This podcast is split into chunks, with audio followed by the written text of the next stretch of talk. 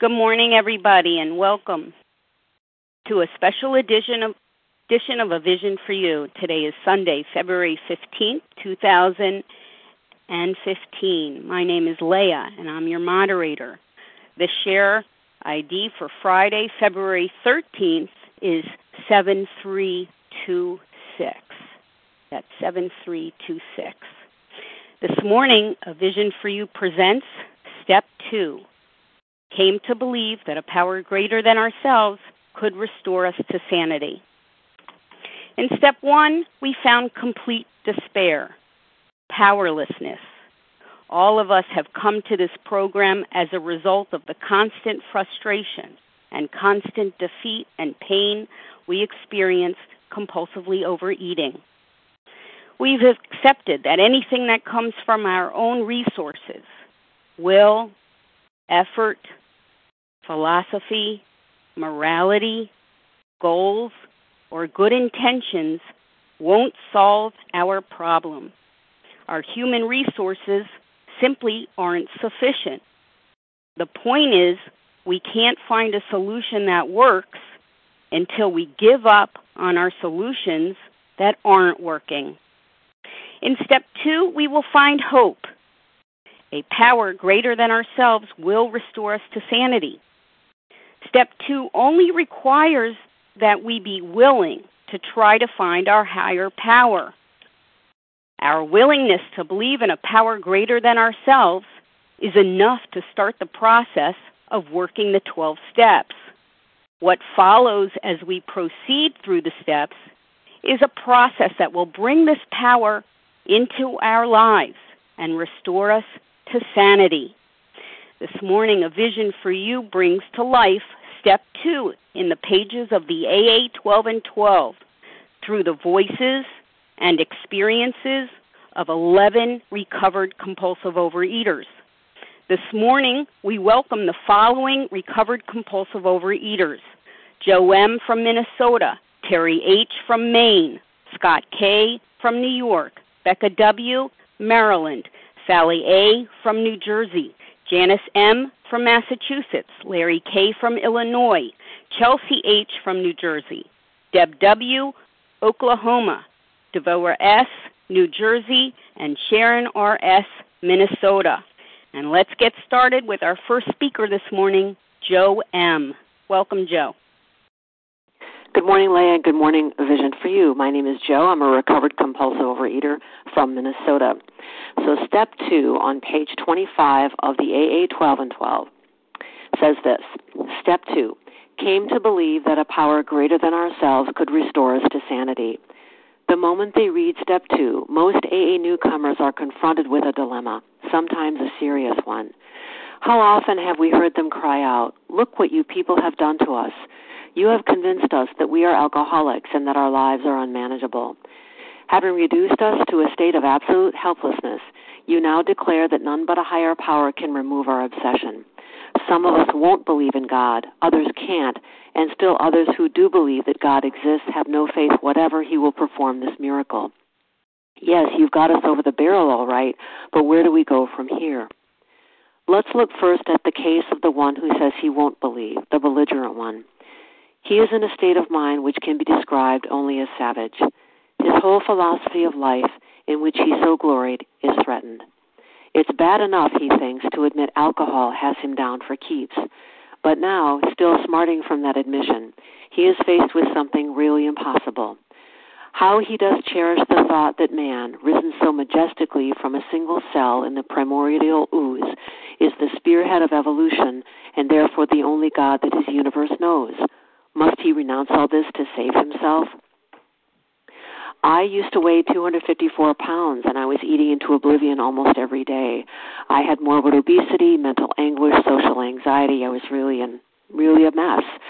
When I came into Overeaters Anonymous, I had a belief system and I was very tied to it. And I didn't know at the time how much my belief system was tied in with my eating, but it was. And I was so tied into this belief system that I can even say that I worshiped it. And this belief system was made up of ideas that I held to at my core, such as I can figure a problem out if I think about it hard enough and long enough. I can apply my willpower to any solution and triumph over it. I'm smarter than most people. Uh, I'm not going to admit that I need help because that makes me weak.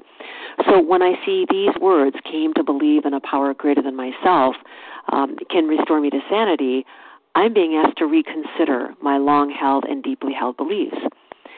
Most AA newcomers are confronted with a dilemma, sometimes a serious one. Well, I was confronted with a dilemma. Am I going to give up my own way of thinking? Am I going to step out of that seeming comfort zone I was so familiar with? Am I going to take a risk and open my mind to an alternative way of thinking? And this was a huge mental and spiritual task that I was being asked to take. I knew I was in great pain over my eating, and I knew I was powerless over food, but now I was faced with this question of whether I would let go of my iron grip on my own belief system and come to believe that a power greater than myself could restore me to sanity. Um, I really like that they use the word sanity in this step because my mental state in my active addiction could not be seen in any way as sane. Sanity is a strong word, and for me it needs to be because my addiction is strong. It's very powerful, so I need powerful language to grab onto. And I love that it says it will restore me because that means I had sanity at one point and then I lost it. So the language of the step reflects that I was born sane and a power greater than myself can restore me to that condition, can return me to that condition. I actually think the language of the step is very loving.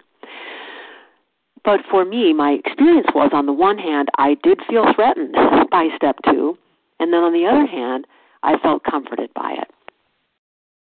Yes, you've got us over the barrel all right, but where do we go from here? Where do I go from here? This place of powerlessness is not sustainable. I have to channel that energy now. Because if I admit my powerlessness, I have to have something to fall into, somewhere to go, because my defense mechanisms have been taken away. And this is why abstinence alone after an admission of powerlessness is not sustainable. The addiction is just too strong. Look at what you people have done to us. I had a lot of anger in OA at the thought of coming to believe in a power greater than myself at first. I looked at you as being the guilty party for telling me what I had to do to get well. And I had to stick with OA long enough until my anger died down. And I was ready to do what was required for my recovery because my suffering had been great enough and deep enough that it now got my attention.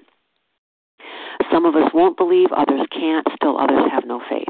Well, I was someone who both would not believe and someone who had no faith. I had had experiences early in my life that led me to believe there is no power greater than myself that's on my side, because if it were on my side, um, I would not have had these difficult early experiences. And so I decided I was not going to be betrayed by some energy um, that I thought had let me down the only God that his universe knows. Um, I had rejected the notion of a power greater than myself, I think, for a great deal of my life, and had replaced it with an isolated inner power that, in my mind, was all seeing, all knowing, and all powerful. But I had to face the fact that had my all knowing, all seeing, and all powerful inner God could not and did not save me from the hell of compulsive overeating. So I had to get to the point of being in the dilemma that they talk about. Do I stay with my current thinking, in which I so glory, but which has failed me? Or do I take a huge risk and come to believe that a power greater than myself, some source of energy greater than me, can restore me to sanity?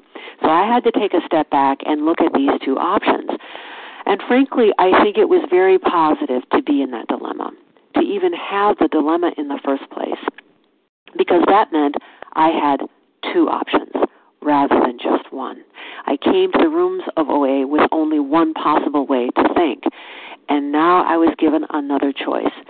And had I not been first in the dilemma, I wouldn't have had the option of choosing that second way of thinking.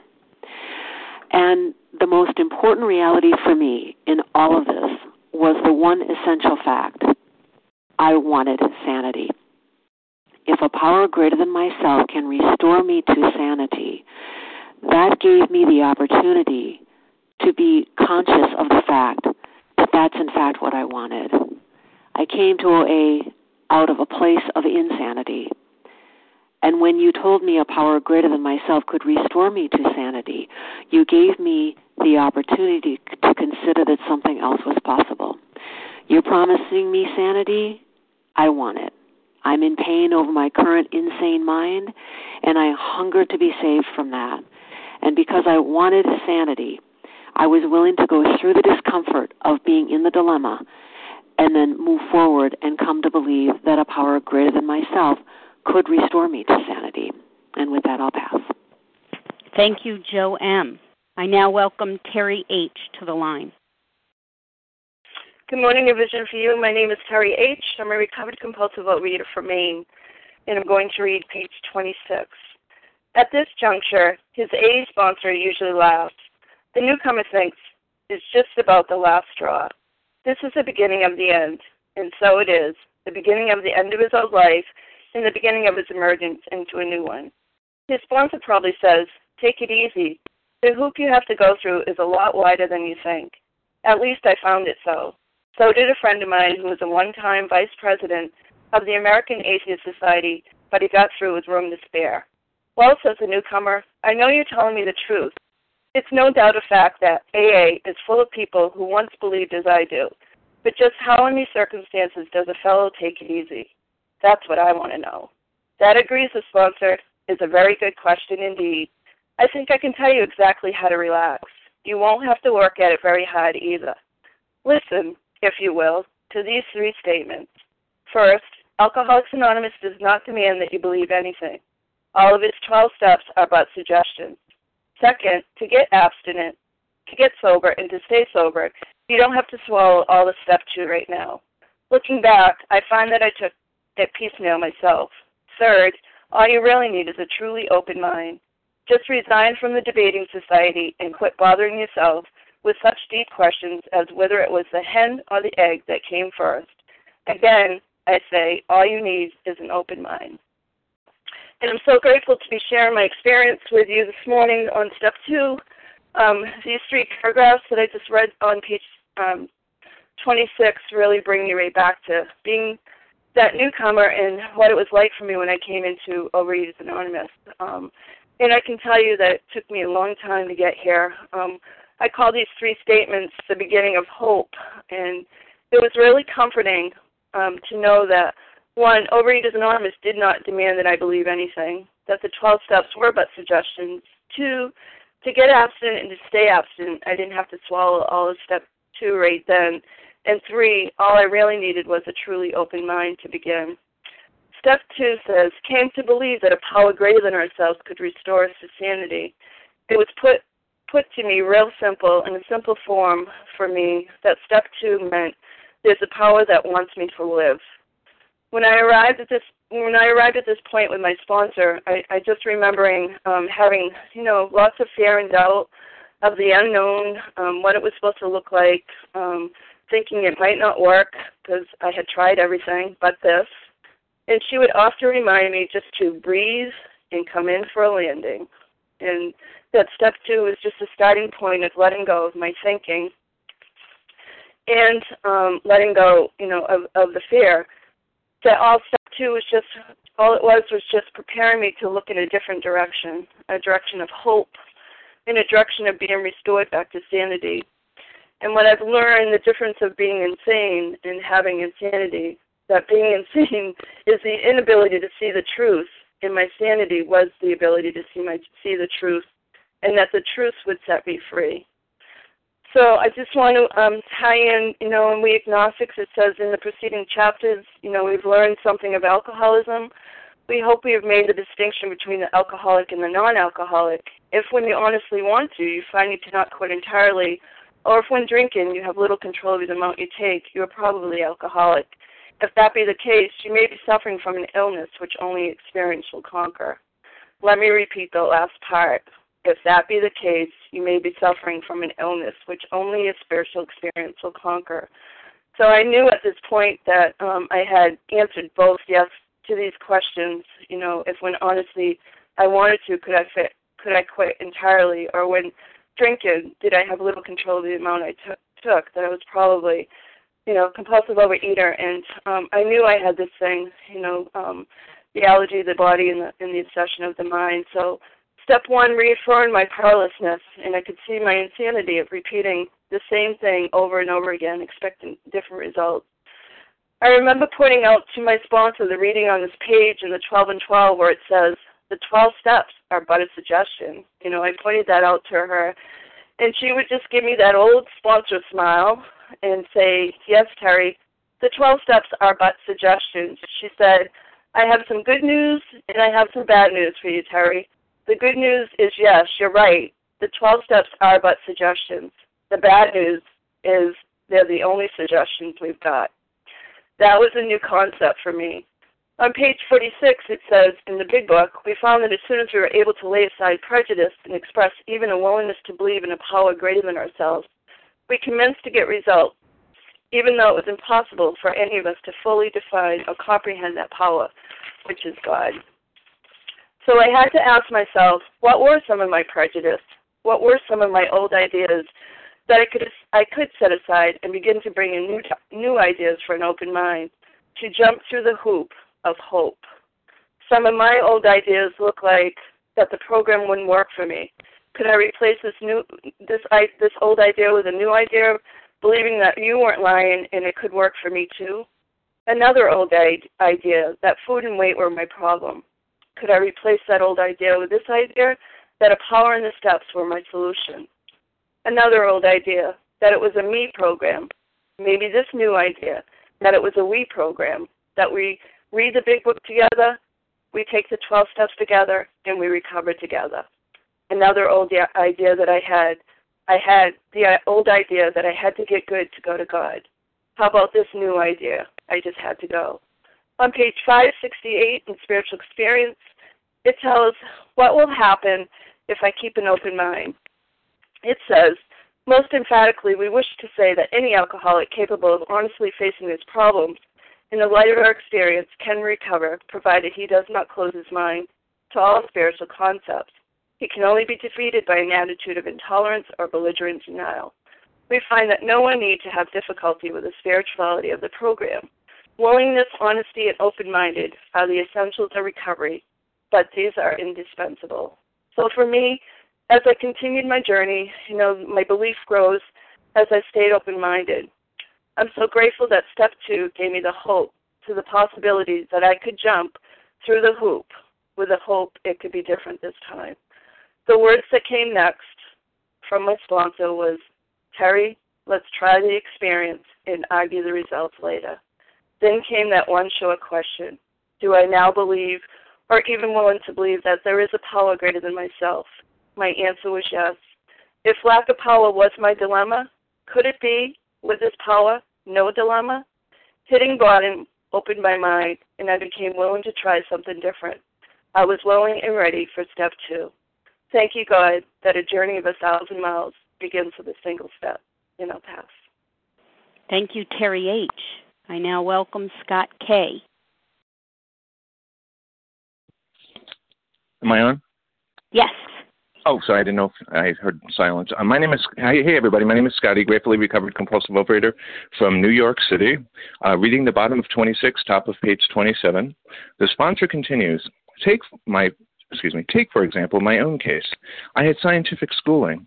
Naturally, I respected, venerated, and even worshiped science. As a matter of fact, I still do all except the worship part. Time after time, my instructors held up for me in basic principle all the scientific progress, search and research again and again, always with an open mind. When I first looked at AA, my reaction was just like yours. This AA business, I thought, is totally unscientific. This I can't swallow. I simply won't consider such nonsense. Then I woke up. I had to admit that AA showed res- results, prodigious results. I saw that my own attitude regarding these had not been anything but scientific. I, it wasn't AA that had a closed mind, it was me. The minute I stopped arguing, I could believe, see, and feel right there. Step two, gently and very gradually, began to infiltrate my life. I can't say I I can't say upon what occasion or upon what day I came to believe in a power greater than myself, but I certainly have that belief now. to acquire it, I only had to stop fighting and practice the rest of AA's program as enthusiastically as I could. So for me, these these couple of paragraphs, and pardon my voice, um, little hoarse, uh, these two paragraphs just scream um, Herbert Spencer's quote on page 568 in the second appendix in Spiritual Solution contempt prior to investigation. Um, and for me, I, I learned that contempt is basically a two syllable word for fear. And because again, we go through We Agnostics in the big book, and over and over again, it talks about how uh, the press didn't show the Wright brothers' flight uh, for a year, and and just Christopher Columbus was was just put down as far as his his belief that the world was round, and all sorts of other things. And we know that that witches were burned at the stake, and we know that all these other things in our history have all been done out of fear, um, out of out of contempt. And when I first came into program, or or at least came in, yeah, excuse me, when I first came into program, I, I saw all these people incredibly serene, incredibly lovely, and just talking about their lives in such different, incredible ways. And not all of them were thin, and not all of them were heavy. I was the heaviest person in the room, and I just looked around and and I just saw, wow, this thing is working for them. But then I looked at the wall and I saw those 12 steps, and it freaked me out. And I saw that six of those 12 steps talk about God or Him or or a power greater than ourselves. And you know, it, it took it took um, patience from a sponsor. It took a lot of things, but it also took for me the the willingness. You know, the patience from a sponsor part is all right, Scott. We'll just keep trying, keep trying, keep going, doing this and doing that until he told me to start. You know, God gave you two ears and one mouth, so you should listen twice as much as you talk, and go to meetings and and just listen to people talking about their relationship with God and ask other people this and how they got it. And it took me to get past my fear because when I came into program, I was running from God. I, I had that emotional back, that uh, religious baggage on coming into program, and and I was just a mess. I was afraid, and I just knew that I was going to hell from all the sinning that I did from from my religious uh, religious training, and when I came into this program and saw that that uh, these steps are based on God, and, and and even when reading the Big Book, uh, or or even any any book in our program, it, it, it just focuses a lot on on relying on something other than ourselves. And I had relied on myself my whole life, and guess where it got me? I mean, 500 pounds. It got me. The the key for me was to really take a look at at what I was doing, and realize also that I need to get past my own fear. And I started going to meetings and I found somebody really just talk about their higher power and, and I just went up to him afterwards and told him, Wow, how did you do that? How you know, when did this come to you? And I mm-hmm. really I kind of borrowed his higher power for a while until I made it my own. And and it did take a long time, but it worked out. You know, this this reading that I did also talks a little bit about the scientific upbringing from the sponsor. And with the scientific upbringing, you know, Bill talks about it in, in his story on pages 10 and 11, and and of course, uh, we agnostics touches on it uh, through through it, and and science and, and and the proposition of lunar flight, and you know, of course, 30 years before we landed on the moon, and, and all these other things that that they talk about, and it, it's just so amazing that um, that they were able to recover and I was able to listen to other people in program and, and they were able to recover. So I just thought, wow, if they can do it, I can do it. And so I started slow and I figured it out. And now when I work with sponsees, I tell them I tell them my story. I remind them of what I went through with, with the idea of something greater than me. And and I just told them you don't have to believe in any sort of deity or any sort of anything.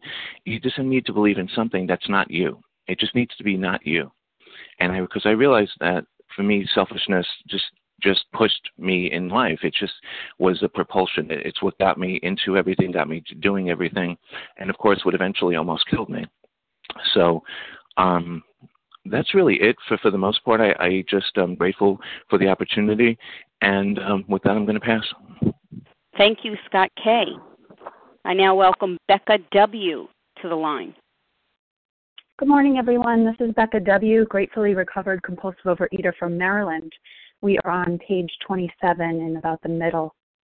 This is only one man's opinion, based on his own experience, of course. I must quickly assure you that AAs tread innumerable paths in their quest for faith. If you don't care for the one I've suggested, you'll be sure to discover one that suits if only you look and listen. Many a man like you has begun to solve the problem by the method of substitution. You can, if you wish, make AA itself your higher power. Here's a very large group of people who have solved their alcohol problem. In this respect, they are certainly a power greater than you, who have not even come close to a solution. Surely you can have faith in them. Even this minimum of faith will be enough. You will find many members who have crossed the threshold just this way. All of them will tell you once across, their faith broadened and deepened. Relieved of the alcohol obsession, their lives unaccountably transformed. They came to believe in a higher power, and most of them began to talk of God. Consider next the plight of those who once had faith but have lost it.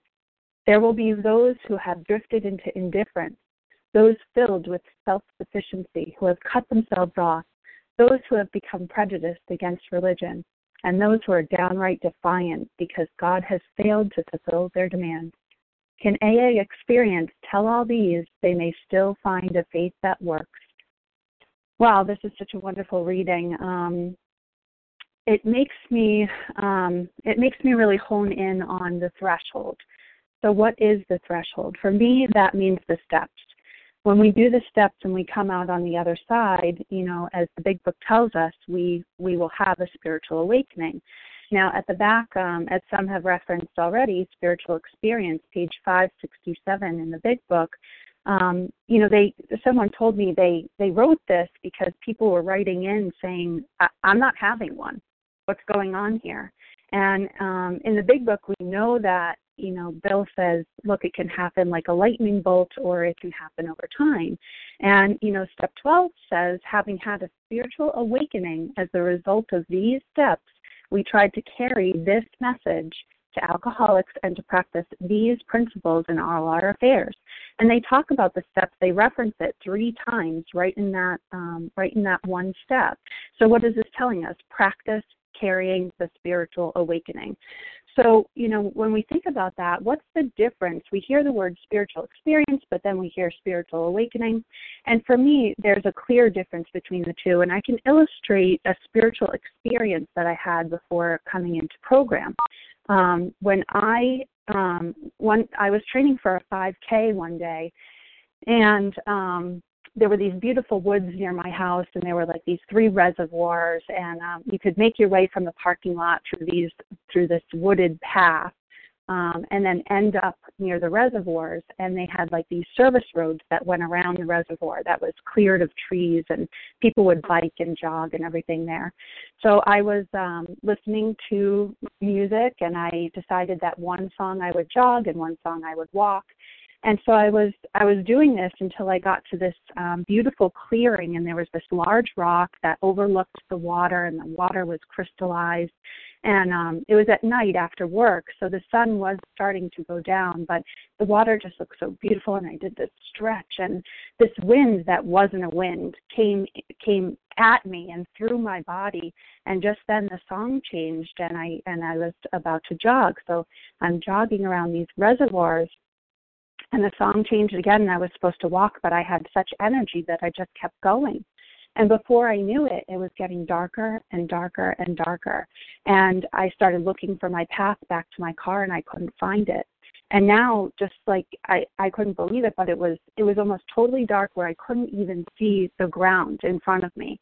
And I I got instilled this this feeling that I needed to reach out to something that was greater than myself. And at this point, I, you know, I was brought up religious, but I abandoned that as a young adult because it didn't resonate with me. And I did. I believed in the wind and the trees and the universe. And so I looked up to the sky as I'm jogging and I said, please, please help me. Please, I don't know what to do. And I got this thought that I need to call out, help, I'm lost help, I'm lost. And I was chanting that as I was running.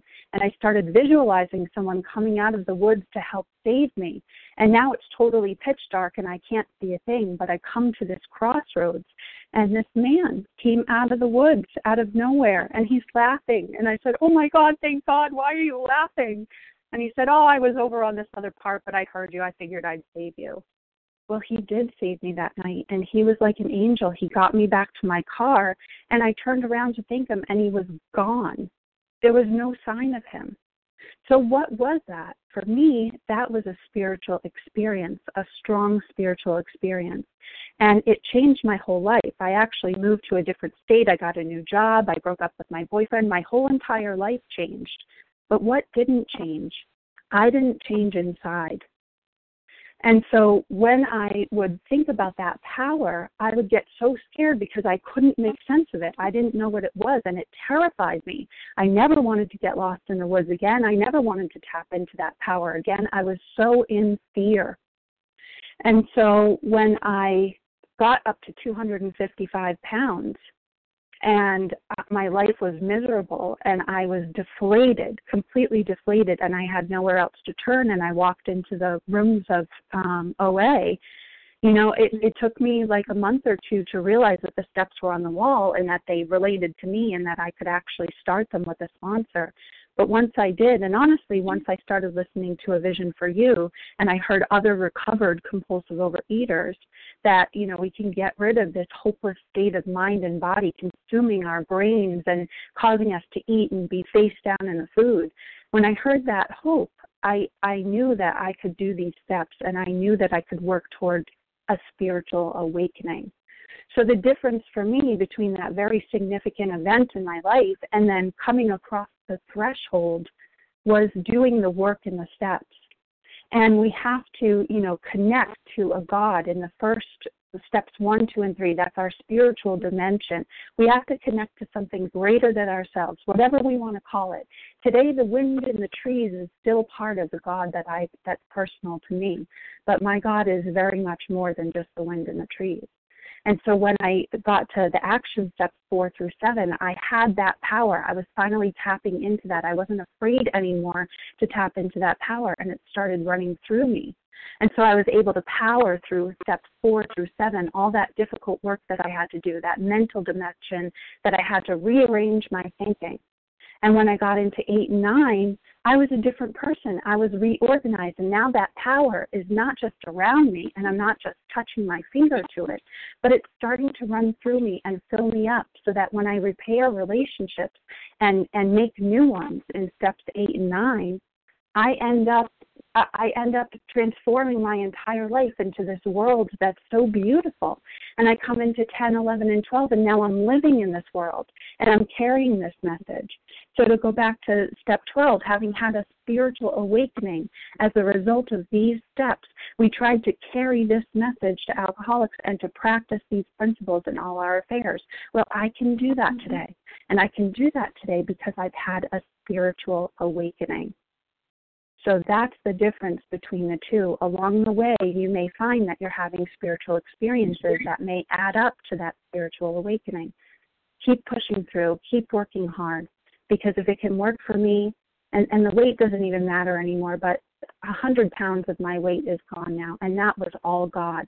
I turned it over to God, and I'm physically and mentally and spiritually a new person, completely transformed. With that, I'll pass. Thank you, Becca W. And now, now welcome Sally A. to the line. Thank you, Leah. Good morning. A vision for you. It's Sally A., a recovered compulsive overeater in South Jersey. Sometimes AA comes harder to those who have lost or rejected faith than to those who never had any faith at all. For they think they have tried faith and found it wanting. They have tried the way of faith and the way of no faith, since both ways have proved bitterly disappointing. They have concluded there is no place whatever for them to go. The roadblocks of indifference, fancied self sufficiency, prejudice, and defiance often prove more solid and formidable for these people than any erected by the unconvinced agnostic or even the militant atheist. Religion says the existence of God can be proved. The agnostic says it can't be proved, and the atheist claims proof of the non existence of God. Obviously, the dilemma of the wanderer from faith is that of profound confusion. He thinks himself lost to the comfort of any conviction at all. He cannot attain, in even a small degree, the assurance of the believer, the agnostic, or the atheist. He is the bewildered one. Again, I'm Sally, a recovered compulsive overeater in South Jersey. And my experience is that I was the wanderer. I was the confused. I was the lost. I was the bewildered. I was in OA for 30 years. For 30 years, I walked around carrying this badge of courage that I've been in OA, and I walked around with this strong perspective of, I know, I've done that. I know, I've done that. I know. I've already done that. When they talk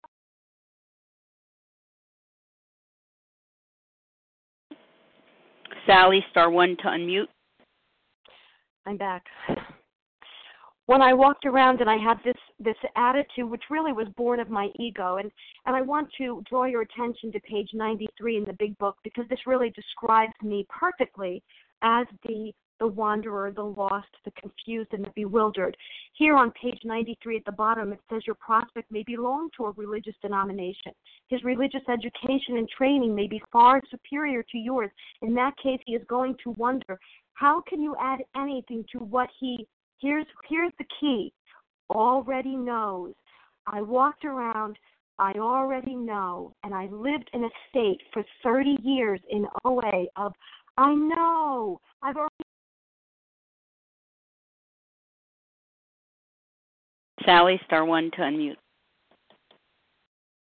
Oh my, I'm not sure what's going on with my phone. So let me be brief. I, I did have this perspective. It was born of my ego, but it was also born of a very close mind. I was so sure that I had step one, two, and three in my back pocket. I had a relationship with a higher power.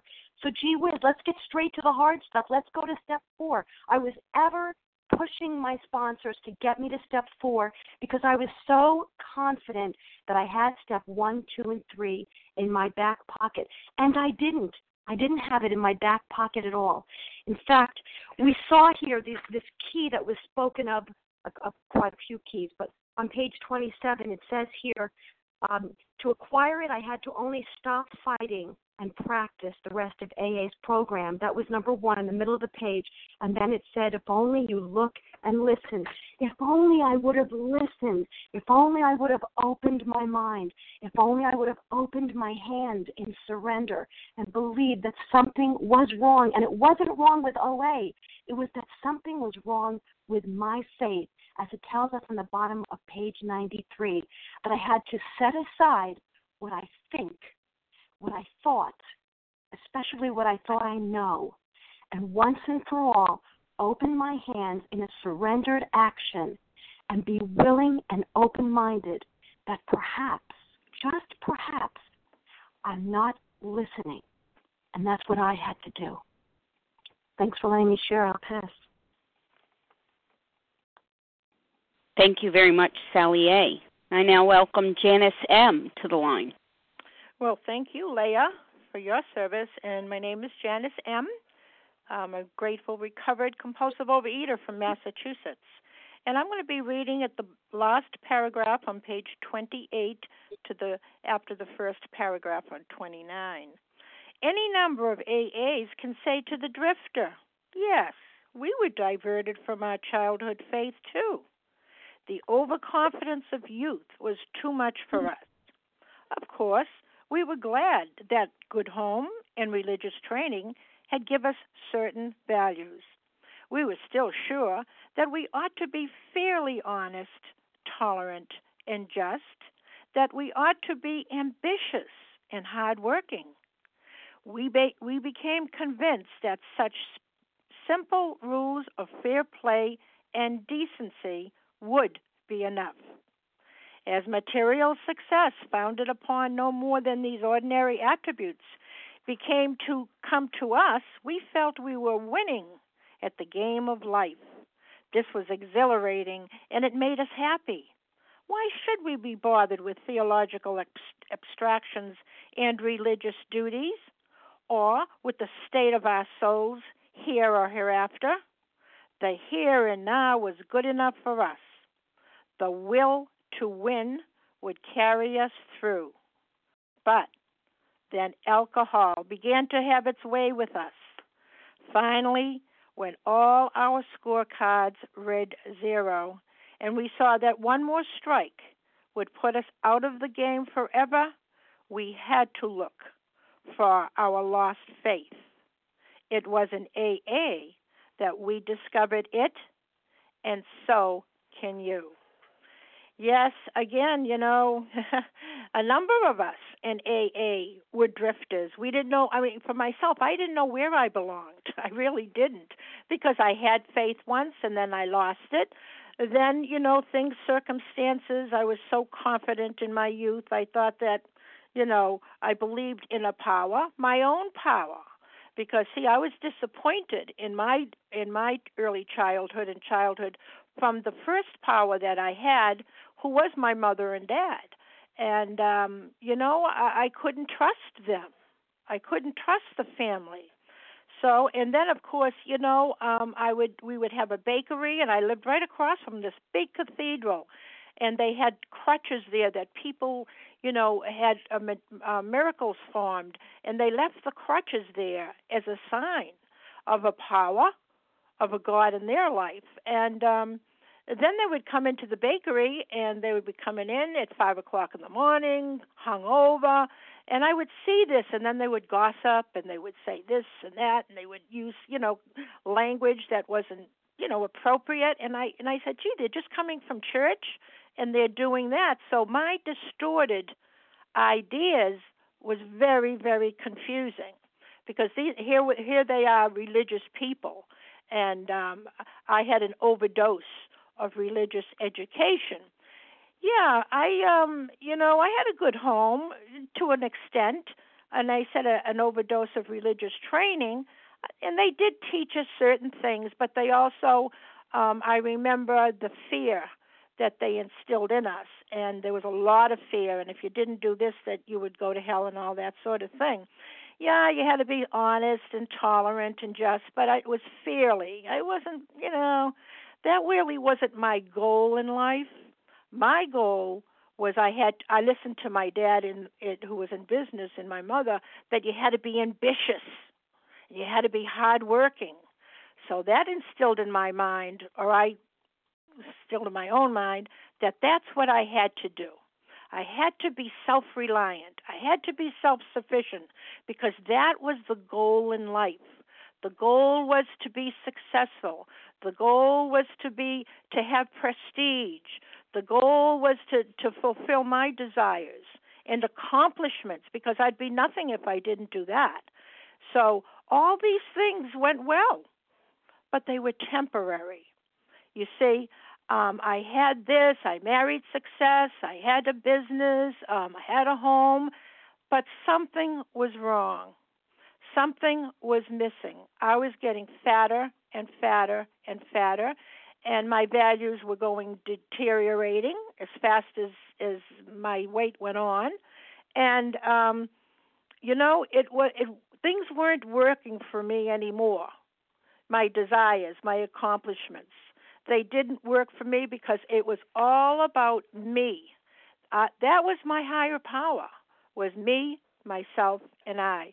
Because you know I, I I figured you know I used to send my higher power on an errands to do this. If you do this then I'll do this you know and um it didn't work out that way.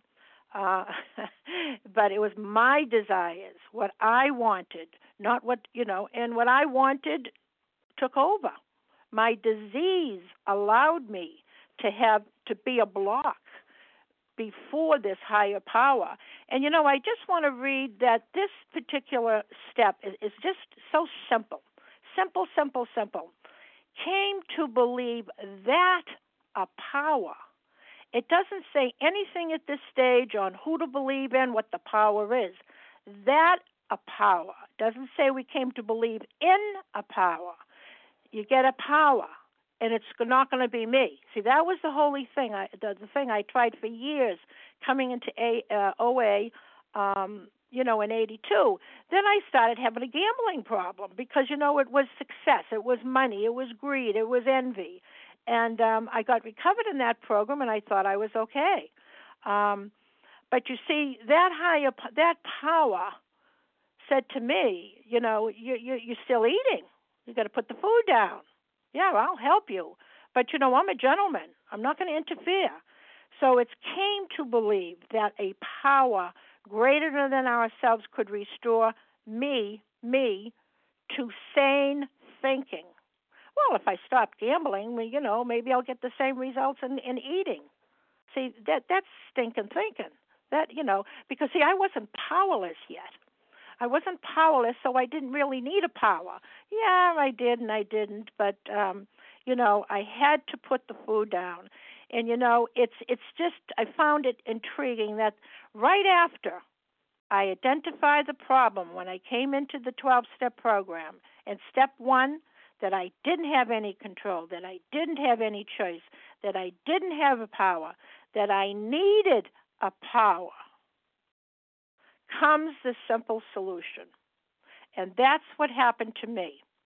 You know, like I said, the two step 2 does not say that I have to believe in a god or this or whatever. But right at the beginning, because this is a process, the process is going to start as long as I know I have a problem, I know that I need a power, and it's not me, it's not my uh, who I married, the success that I had in life, because that did not take the obsession away from me. That was the insanity. None of those things, the worldly things, that was my purpose. And you know, today my purpose in life is is my higher power's purpose for me to come to this program to implement these steps and give away what I the gift that I got. That's the purpose in life. It's not to get ahead. Yeah, it's beautiful. It's good. We're not saying not to not to do those things, but I had the misuse. I misused my will. That was the problem. And today I become humble that, you know, that it's not my success, that it's my higher power success. I'm teachable and I'm willing, um, more tolerant than I have been, and I am spiritual. I'm not religious. Um, yeah, I have gone back to my religious uh, uh, teaching, but I have a different idea, not my parents' idea, not the nun's idea of what my po- higher power should be. And with that, I pass. Thanks. Thank you very much, Janice M. I now welcome Larry K. to the line. Thanks, Leah. Larry K. from Chicago. I'm going to be reading um, the bottom of page 29. You know, for those of you that think that Leah is sweet, that passionate, full of nearly 30 years of wisdom, don't. You know, when she is, when she asked me to do this, she's not. She's diabolical. When she asked me to uh, read this this last paragraph here and sharing it. So uh, now we come to another kind of problem: the intellectually self-sufficient man or woman to these, many AAs can say, Yes, we were like you, far too smart for our own good. We love to have people call us precocious. We used our education to blow ourselves up into prideful balloons, though we were careful to hide this from others. Secretly, we felt we could float above the rest of the folks on our brain power alone. Scientific progress told us there was nothing man couldn't do. Knowledge was all powerful.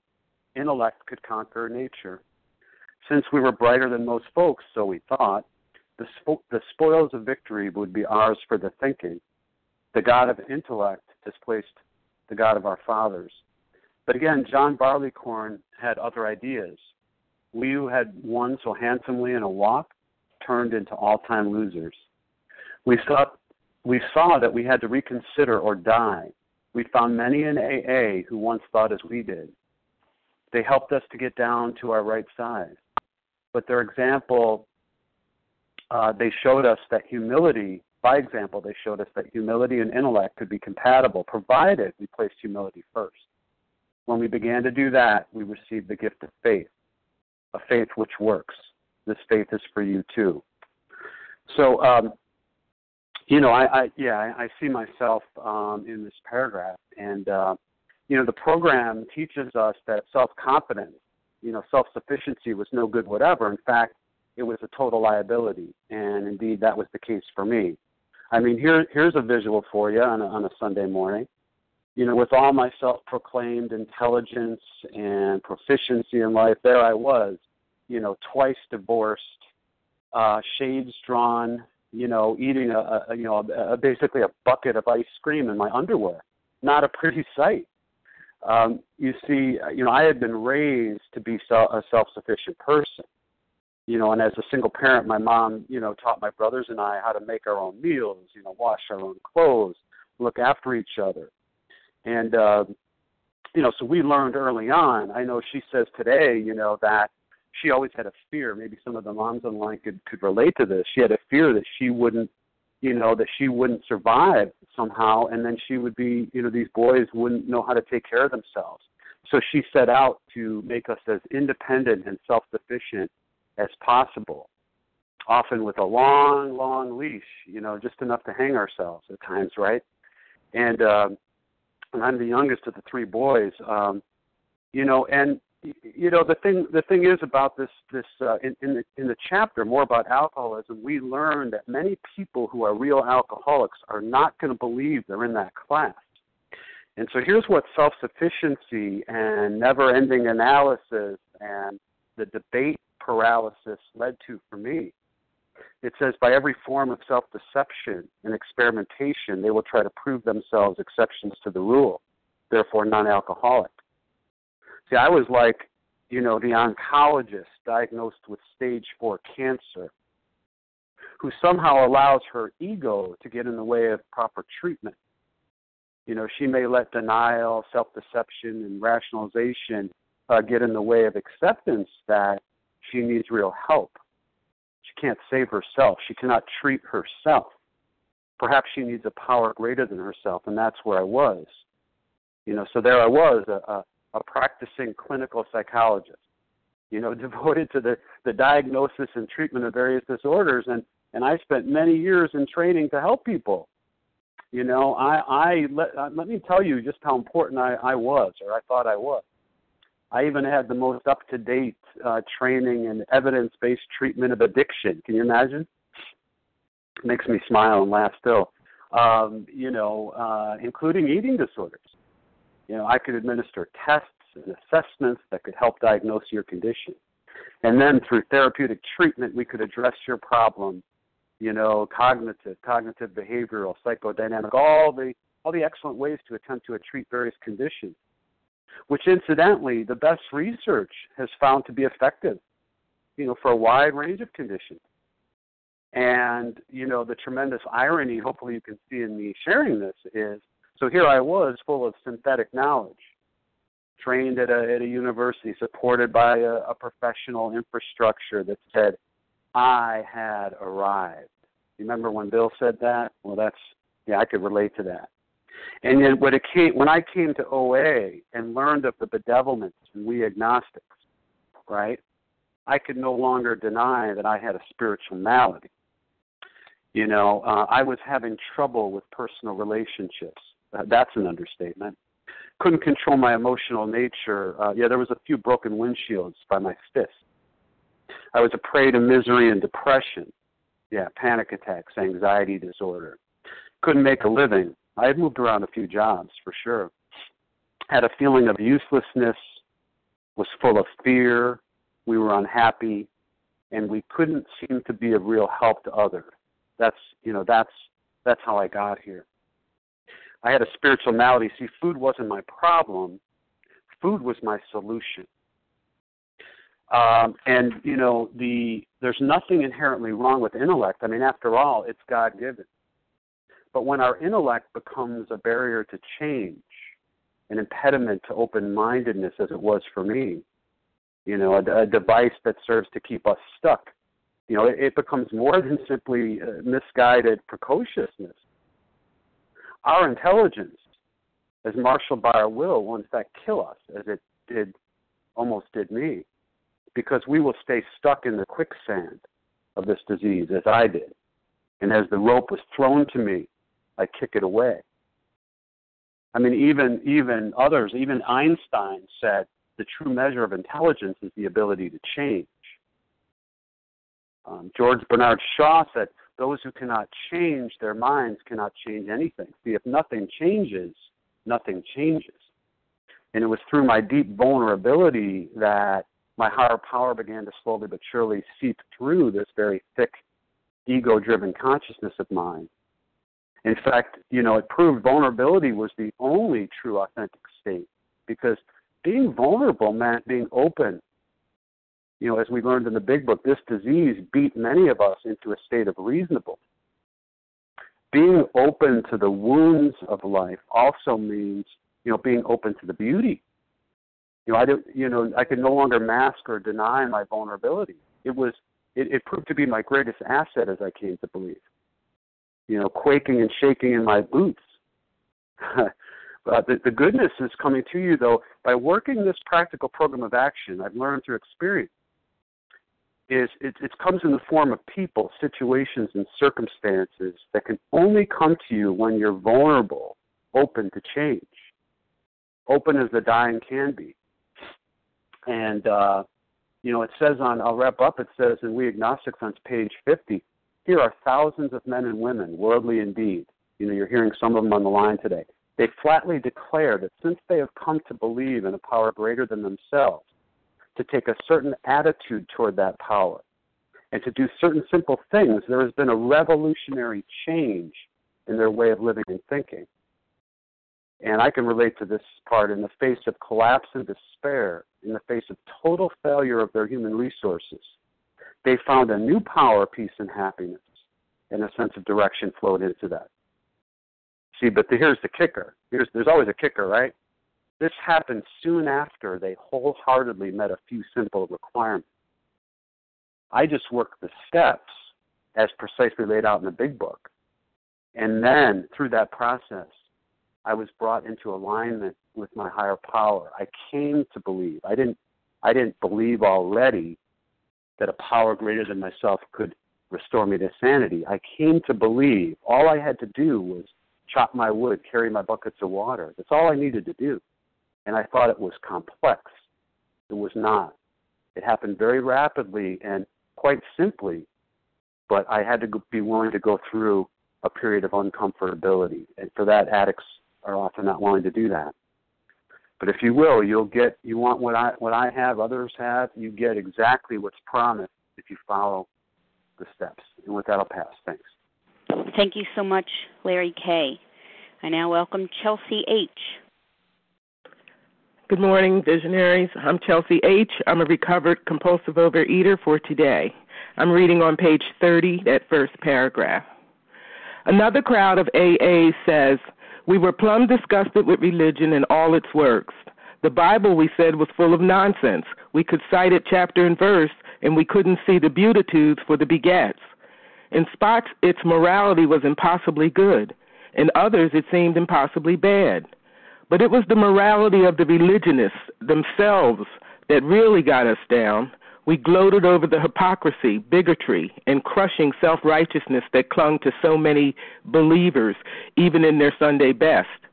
How we loved to shout the damaging fact that millions of the good men of religion were still killing one another off in the name of God. This all meant, of course, that we had substituted negative for positive thinking. After we came to AA, we had to recognize that this trait had, had been an ego feeding proposition. In belaboring the sins of some religious people, we could feel superior to all of them. Moreover, we could avoid looking at some of our own shortcomings. Self righteousness, the very thing that we had contemptuously condemned in others, was our own besetting evil. This phony form of respectability was our undoing so far as faith was concerned. But finally, driven to AA, we learned better. The self righteousness, for me, has uh, was before I walked through this process something that was riddled in me through and through, because I was plumb disgusted with religion, and the truth of the matter is, I had been oversaturated of what I thought was oversaturation of religion. I am agnostic now, but I didn't start out that way. I was evangelical Christian, Um, in fact, to the far, far spectrum of it, to where we were called holy and sanctified. And there were a number of elements involved with that, all surrounded around the Bible. And I did think the Bible was full of nonsense at a certain point. In my younger years, just in church, my whole thing was um, be, loving to be in the choir. That was my thing. And as I continue to grow in effectiveness and understanding of what it, my whole spirituality is going to be and look like, I'm finding out that the times that I was really connected to the mystery, whatever that may be, that the totality of it all, was when I was singing. Whether it was in church, whether it was anywhere, for some for some reason that particular connection was open. But throughout the years, pomp, calamity, and my own ego being stroked, excuse me, by thinking that I was holier than thou, led me to a different path. And whatever it was, I got blocked off from the mystery. And so coming into the rooms, I didn't have any reference point. And coming out of the religious um, spectrum that I was in, you didn't question it. You didn't question it. So getting self righteous for me begat restlessness, irritability, and discontentment because I was between a rock and a hard place. And like the book talks about, resentment is the number one offender. And I continued to stay in that negative area with these resentments. So the only solution I had was to binge and drink too, because eating and drinking was went hand in hand. Huge meals on Sundays included several types of liquor the more you eat, the more you can drink. That was the philosophy. So food was my solution, and self righteousness was the way that I lived. So my self righteousness is an a, um, adjective, and it truly described my behavior being smug, intolerant, a total exaggeration of my own awareness. And it talks about that in the doctor's opinion about not being able to separate the true from the false just running around asleep thinking that I was awake, disparaging other people's motives, when my own motives were more often than not good. They were not good at all because I wanted what I wanted and I was self seeking and self righteous. I was better than others. Showing contempt for the very pastors and the members of the church because they, the way that they lived was, in my uh, opinion, not correct. And it talks about that on page 50 in the big book. It says we talked of intolerance while we were intolerant ourselves. We missed the reality and the beauty of the forest because we were diverted by the ugliness of some of its trees. We never gave the spiritual side of life a fair hearing. And for me, I could spend hours upon hours debating that concept of whether or not I was given the spiritual, the fair side, and continuing to gloat over hypocrisy and the, the good men of religion still killing each other off. I could spend hours of industrial strength binging and eating and purging and all manners of things trying to get through that the why of that or the what of that is that so? Why do they still keep killing each other off? Well, let me eat something and try to figure it out. Just unabashed contempt for the very religion that I was raised in and born in. But again, I was taught not to question anything. And for the longest time, my thinking was just mired in negative thoughts. Nothing could please me because I was so stuck and mired in the reason. I lived by reason at some point, and I got stuck on the bridge of reason that it talks about in the big book too. I couldn't see the outline of the shore of faith because I was so mired in the muck of me that I was blocked off from any type of vision of anything. I couldn't see anything, and I was stuck with oncoming food traffic about to mow me down again. And for whatever reason, I couldn't get unstuck. There were times that I was able to loosen it a little and stop, but I couldn't stay stopped. And I became baffled and irritated, restless, discontented, and here come my begats, my negative thinking, my eating, my binging, my purging. So as I continued on, and it says um, that after we came to AA, we had to recognize, we had to wake up, we had to come to some kind of understanding. And for me, that looked like finally understanding that A, I wasn't God. I had to really get clear with that, and that was part of my being able to move forward in this process. I did not know. I was without knowledge. I didn't know. I, I felt it couldn't be proved that there was a God. But the one thing I had clarity on, it was not me. And once I was able to get some clarity on that, I came to. I came to, and I came to understand by um, being able to set, lay aside prejudice, like it talks about in the book, and to uh, be willing, to be willing to at least move forward with the rest of the process, knowing that I wasn't God and that my dilemma was lack of power. So if I looked at it, if I was going to use reason, I could look at it as lack of power. That was my dilemma. I had to find a power, and it had to be greater than myself. I had to get some kind of relationship with power. There was no ducking it at this point. I didn't have to know what it was. It didn't have to be any, you know, sharp edges around it. It didn't have to be clearly defined. But it wasn't me because my A game the best I could do got me on the phone with you guys this morning talking about food and binging and purging and, and not being able to be sane around food. And as a result, all the rest of my life getting messed up. So that was my A game. So I accepted the fact that I wasn't God. And I didn't spend time any more time trying to figure out who was or what was or if it was. And what it goes on to tell me here is that we learned it talks about how we learned at the end of the day, we learned better. It says, finally, driven to AA, we learned better.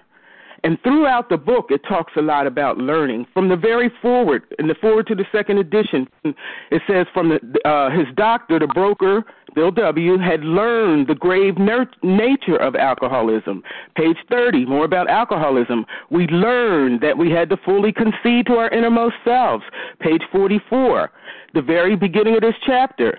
In the preceding chapters, you have learned something of alcoholism. That's our ism. Page 49, we learned that whatever the human frailties of various faiths may be, those faiths have given a purpose to and directions to millions. So who the hell am I to say that there's nothing worthwhile in that? And then another one I'll quote is Dr. Bob's Nightmare on page 180. I spend a great deal of time passing on what I learned. So for me, this information, again, as I continue to grow in effectiveness and understanding, I'm grateful for on page 47 at the uh, last paragraph at the bottom there it says so it was comforting to learn that we could commence on a simpler level on a simpler level. I, I read another uh, essay by bill uh, w and he talks about the phrase god as we understood him god as we understand him. And he says it's perhaps the most important expression found in our whole aa vocabulary and then he speaks about how a higher power and a power greater than ourselves, it says, for all who deny or seriously doubt a deity, these frame an open door over whose threshold the unbeliever can take his first easy step into the reality hitherto unknown to him, the realm of faith. And I'm grateful for that because I thought that faith and doubt had to live separately. I thought that faith and doubt was something that um, had to go on its own path, but I'm learning as I continue to grow in my spirituality and knowing what my beliefs and my truths are is that they're not mutually exclusive. And one of the main things that I'm really starting to see is that the best activity I can do when I'm restless, irritable, or discontented because things are not going my way, and my old mechanism was to turn to food now I have a skill set by walking through these processes and living by the principles underneath all the steps that I can sit still. That's the biggest activity I could do is just be still. Doing nothing turns out to be the best activity I can do to connect with the mystery, to the power. Lack of power is my dilemma. So I'm really learning and growing and understanding, and the book is my roadmap. It's my um, it's it's everything to me. Every time there's an issue, I can find out in here what am I supposed to do, and it's a textbook, so I never stop learning. And then living the experiences, having them, lets me know. That's how I know I actually have the experiences. So, for example, now I'm living with a situation where I'm doing hospice care for a parent. I'm being graced by whatever it is at the totality of it all to experience door number one and door number two. I'm living one day at a time in the realm of the spirit, provided I ante up and kick in every day. And I'm also witnessing alcoholism, a, a parent dying of alcoholism, the destruction of alcoholism. So for me now, it's not so much what I say on my knees, it's what I do on my feet. That to me is my relationship with power in action. So thanks for letting me share, and I pass. Thank you very much, Chelsea H. I now welcome Deb W. Hi, this is Deb W., recovered compulsive eater in Oklahoma. I'm reading page 31, the first two paragraphs. As psychiatrists have often observed, defiance is the outstanding characteristic of many an alcoholic. So it's not strange that lots of us have had our day at defying God Himself. Sometimes it's because God has not delivered us the good things of life which we specified as a greedy child makes an impossible list for Santa Claus. More often, though, we had met up with some major calamity and, to our way of thinking, lost out because God deserted us. The girl we wanted to marry had other notions. We prayed God that she'd change her mind, but she didn't. We prayed for healthy children and were presented with sick ones or none at all. We prayed for promotions at business and none came. Loved ones upon whom we heartily depended were taken from us by so called acts of God. Then we became dr- drunkards and asked God to stop that, but nothing happened. This was the unkindest cut of all. Damn this faith business, we said. When we encountered AA, the fallacy of our defiance was revealed. At no time had we asked what God's will was for us. Instead, we had been telling him what it ought to be. No man we saw could believe in God and defy him too. Belief meant reliance, not defiance. In A, we saw the fruits of this belief, men and women spared from alcohol's final catastrophe. We saw them meet and transcend their pains and trials. We saw them calmly accept impossible situations, seeking neither to run nor recriminate. This was not only faith, it was faith that worked under all conditions. We soon concluded that whatever price in humility we must pay, we would pay. And, you know, the flavor of defiance is what I get out of these two paragraphs. And when I think of defiance, it just brings me back to my history, my story. And so, what my experience is, is even though I believed in the God of my understanding, and that was the God I understood as a child, I felt much discontent where religious practices and people in the church were concerned. People of importance promised to be of certain moral character, and the more I was around them, I saw they were not. They disappointed me. I looked up to them, and I felt either less than or not a part of them. The Bible and the God they presented to me required obedience. And all I seemed to be able to identify with were sins I often found myself guilty of. Never able to continue being obedient to my parents, always pointing out to myself how I failed God, my parents, and others. I always wound up with a negative outlook of myself. Whenever I considered God, experiences with God pointed more to why I couldn't have Him in my life. I didn't measure up rather than why I needed him in my life or why God would want to be in my life. I shied away from the idea of God. I ignored the need and pretended what I had was enough. I would hear personal relationship with God, never knowing what that really meant. I always thought having God meant I had to sacrifice something I wanted to keep in my control. If I were fully concede to a life a God life. I no longer would be in control and I couldn't do what I wanted to do. I didn't know what it was I couldn't do, but life wouldn't be fun. Another reason for defiance was I felt if I got too close to God, I would die. These valleys of the shadow of death, as the Bible calls them, fear, kept me at a distance from giving the God concept a chance until something the food addiction forced me through the process of the steps to give the God idea a totally different viewing. It was no longer about a religious definition, religious rituals, biblical instructions. It became about saving my life from an addiction that controlled my ability to function. This addiction was sucking all the life from me. The addiction overcame any control I thought I had over what I wanted to put in my mouth or not, over the ability to pick and choose food, how much, when I had it. And then this power pulled any uh, and all my attention from life, family, God. It was controlling and destroying my health, the desire for good things in life, my character. It made a liar out of me, caused me to miss important appointments, functioning poorly on my job, being deceitful toward others, isolating, having a fear of facing people in life, making poor choices for relationships, having no self esteem. I was determined to have the food because it made me feel like I was in control. Nobody bothered me about it. I could hide how much I was having. It temporarily covered up any pain.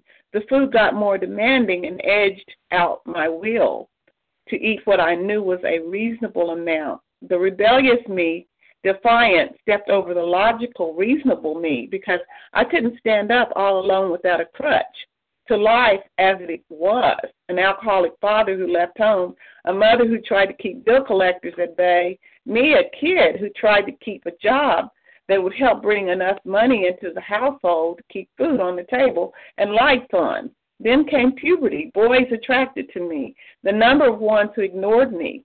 I wanted them, they didn't want me. A young pregnancy with a love child, no father, because at least I had enough sense to know that father was no good raped shortly after that with a child as the result of a rape, abortion not long after that. Damaged goods is how I felt. That Debbie then, life happening to me. I didn't deserve any better. than a man who married me but was just as broken as I was.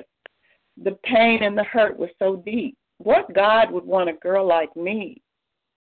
By then, the food was totally out of control, the weight higher than ever all these ghosts of my past that carried with me, stories that completed the picture of the life I was still trying to suit up and show up for.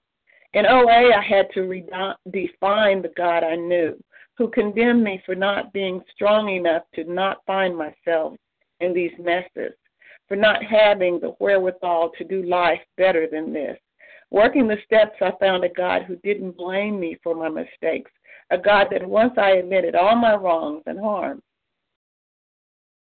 not only done to others, but to myself, I was able to discover God, a friend, a real being that I already have deep within, an all powerful living being who is not bound by religious barriers, who did do for me what I could never have been able to do for myself, but helped me to let me off the hook. I no longer had to carry the guilt that made me run to the food. I no longer had to fight the mental obsession on me every morning after the first bite of anything. It didn't even have to be my binge food. I woke up with the obsession. I went to bed with the obsession. And the only thing that eased the obsession before God in the steps was giving in to the binge food. So I suggest to the newcomer just to have the faith on me, my story, our stories. You can use me, my story, as a stepping stone to just trying the program. I was in relapse before, so even to the retread, if I can have a reprieve through working the complete steps, finding a power greater than me, anybody can. I promise you it works. It's a simple plan for a simple person, me, and hopefully you. Thank you for letting me share in a path. Thank you very much, Deb W. I now welcome Devora S.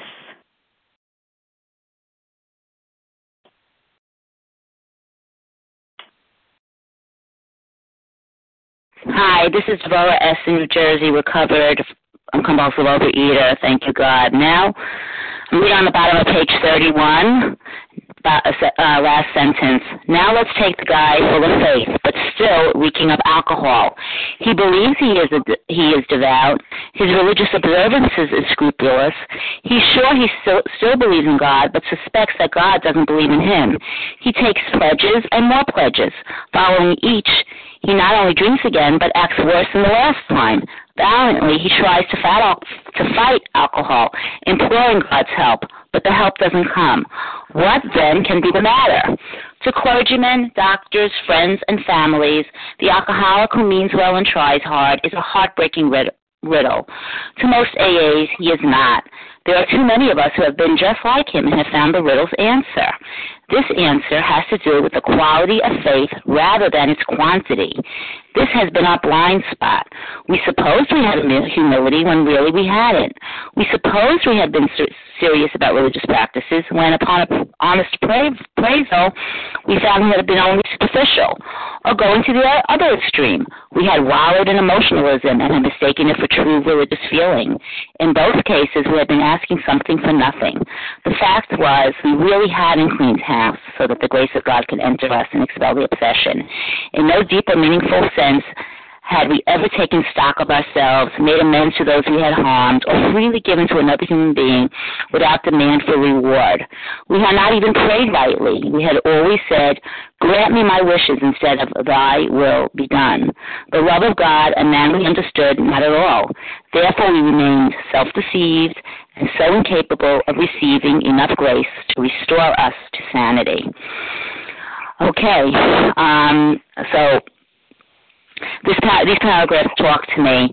Um, just to give you a little background, um, I grew up in New York City, in the Bronx actually, and I grew up with a family that, a religious family, and it was not uncommon to hear, um, you know, this was God's will. If something happened that was good, you know, we say we, uh, we heard in our family there was an expression that said bashert. It was bashert. It was meant to happen or if there was a tragedy, my father passed away, he was very young. It was a Bashert thing. That was God's will. It was happening. That was that was meant to be, and that's how it was grown, brought to be grown up. Uh, that's how I was brought up, um, and I never. I was I was heavy. I was a young girl, and I grew into a teenager, and I always was fighting uh, this disease, and I could never get it in control. And I honestly, with all the schooling that I had, um, religious school, um, you know, I, I was I never thought of of asking for God's help. I practiced these the traditions of the of the of the religion. I I went to I went to uh you know, uh, services and I did the holidays according to how I'm supposed to do it. I dressed the way I'm supposed to dress as a religious woman. But I never, in all the years, I never thought that God can help me with this. God was there for the big things in life um, and for the happier times. Like it was all, you know, that's where I was. That's that's that's what I had learned. It was never a personal God to me, and I had to learn to develop that. And um, you know, coming into program, I'm in program uh, 15 years. I've been abstinent all that time, and I lost 150 pounds. I came in, I was 280 pounds, and you know, I was really desperate. I I always say that if my sponsor would have said to me to eat hay um, three times a day, I would do it and say, where do I buy it? Um, so I was willing to go to any lengths to work this, but you know, I I when it came to came to believe when it when I saw the the poster that said came to believe or a power greater than myself, I said to myself, well, that's easy. I have a God. I already believe, right? But I had to get honest and say to my and and really like did I really, really believe? Did my did I put my whole heart and soul, or was I still trying to control, still trying to run everybody's lives and not giving it over? And I realized when I was abstinent and in a thin body for many years, it must be like 10 years, um, that I had this realization that I don't feel this happiness. I don't feel this happy, joyous, and free what the book talks about. I'm still very, you know, I'm still having these bedevilments, like someone mentioned. Um, and I'm still trying to control the situation.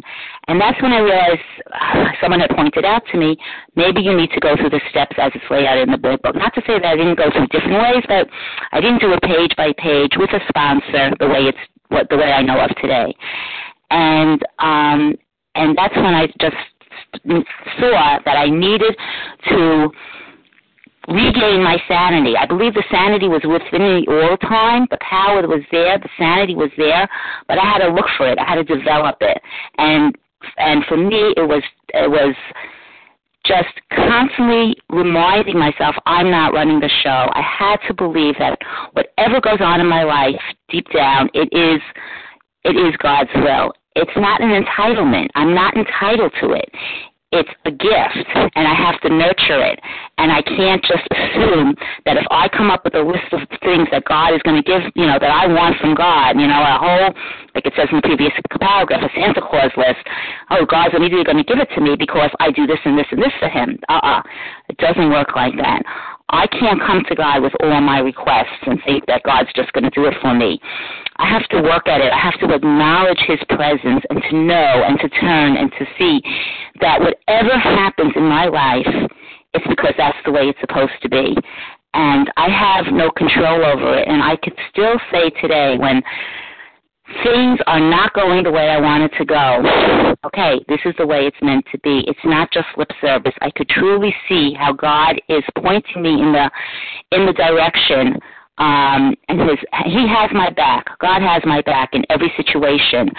Um, and you know, I don't say today, grant me my wishes. I do say, thy will be done. And um, just to end off with this, I, I just want to, you know, in, in one of these books that I read, Daily Reflections on page 23, it says an unexpected in a resource, and it's referring to the pages in the back. People mentioned that page 567. With few exceptions, our members find that they have tapped an inner, an unsuspected inner resource, which they presently identify with their own conception of a power greater than themselves. And it continues and it writes, From my first day in AA, as I struggled for sobriety, I found hope in these words from our founders. I often pondered the resource, the resource. How, I asked myself, can I find the power within myself since I'm so powerless? And in time, as founders promised, it came to me. I always had the choice between goodness and evil, between unselfishness and selfishness, between serenity and fear. That power greater than myself is an original gift that I did not recognize until I achieved daily sobriety through living AA's 12 steps. And that's that's my story. You know, how was I going to find that inner peace? And it was and here it's telling me that I always had it. I always had the choices, but I had to find it. I had to go digging deep within myself to develop it and come out. And each day I'm sorry, I don't know who that was. and e- excuse me, and each day I need to take these steps and to live in that frame of mind of thy will be done. And with that, I'll pass. Thank you. Thank you so much, Devora S. And I now welcome our final speaker for this morning, Sharon R.S. Good morning. Good morning, Good morning Leah. Uh, so good to be on the line. Uh, that is not my phone making the noise, by the way. Reading from the bottom of page 32 to the end of the chapter. Uh, and this is Karen R.S., and I am a recovered compulsive overeater. Few indeed are the practicing alcoholics who have any idea how irrational they are, or seeing their irrationality can bear to face it. Some will be willing to term themselves problem drinkers, but cannot endure the suggestion that they are in fact mentally ill. They are abated in this blindness by a world which does not understand the difference between sane drinking and alcoholism. Sanity is defined as soundness of mind, yet no alcoholic soberly analyzing his destructive behavior, whether the destruction fell on the dining room furniture or on his own moral fiber, can claim soundness of mind for himself. Therefore, step two is the rallying point for all of us, whether agnostic, atheist, or former believer, we can stand together on this step.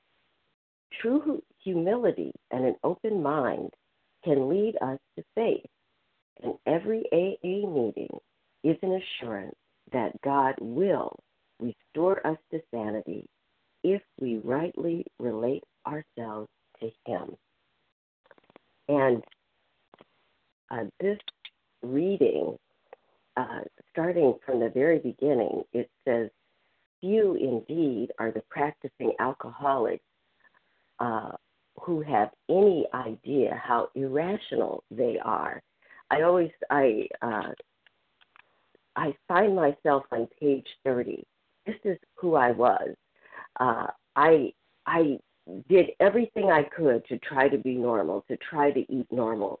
But I want you to know that um, eating a dairy when you know it's going to cause asthma and send you to the emergency room is not normal and it's not sane.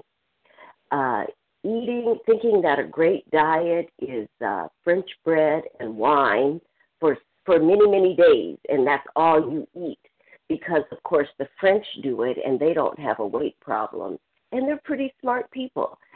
Uh, that's not normal and that's not sane. Eating wheat when it causes arthritic symptoms and walking uh, uh, like an, what they call being called an old lady when you're in your 20s because you're bloated and your joints are aching. That's not sane. Yet when I came to the room, I I grappled with this word sanity. Are you saying I'm insane? I just thought I I wanted to scratch that out. But until we can admit, uh, like it says on page 30, until we can admit and smash this idea that at some point, some way, we're going to be uh, like normal people, uh, we can't recover until we can admit the insanity of how we functioned with food. We cannot recover. And I could not recover until I accepted the um, the uh, the persistent illusion that I lived in that somehow, some way, I am going to solve all of my problems. Uh, when we look, the other thing it says here that on seeing our re- irrationality can bear to face it. So even when we see our irrationality, this think, makes me think of Bill in his story on page one, where he's at Winchester, Winchester Cathedral and he uh, goes uh, by for some reason he his eye catches this doggerel on the old tombstone, and here lies the Hampshire grenadier who caught his death drinking cold small beer. A good soldier is ne'er forgot, whether he died by musket or by pot. Ominous warning, which I failed to heed. So he was already a drinker. He already knew that he had a problem. He had a warning that he could be like that guy who died. But yet, he could not stop, would not stop. He did not want to stop because he could not see a way out. Um, I and and going further in this chapter, it it talks about we have a type of a mental illness, and we don't want to accept it. And surely but you can listen to my story and you can hear the mental illness, the insanity in it, yet I myself could not see it.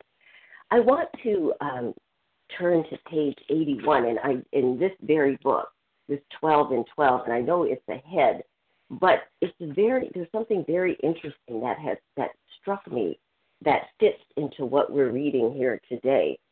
It says that um, in many instances, down at the bottom of page 79, actually, of this 12 and 12, in many instances, we find that though the harm done others has not been great, the emotional harm we have done ourselves has very deep, sometimes quite forgotten, damaging emotional conflicts persist below the level of consciousness.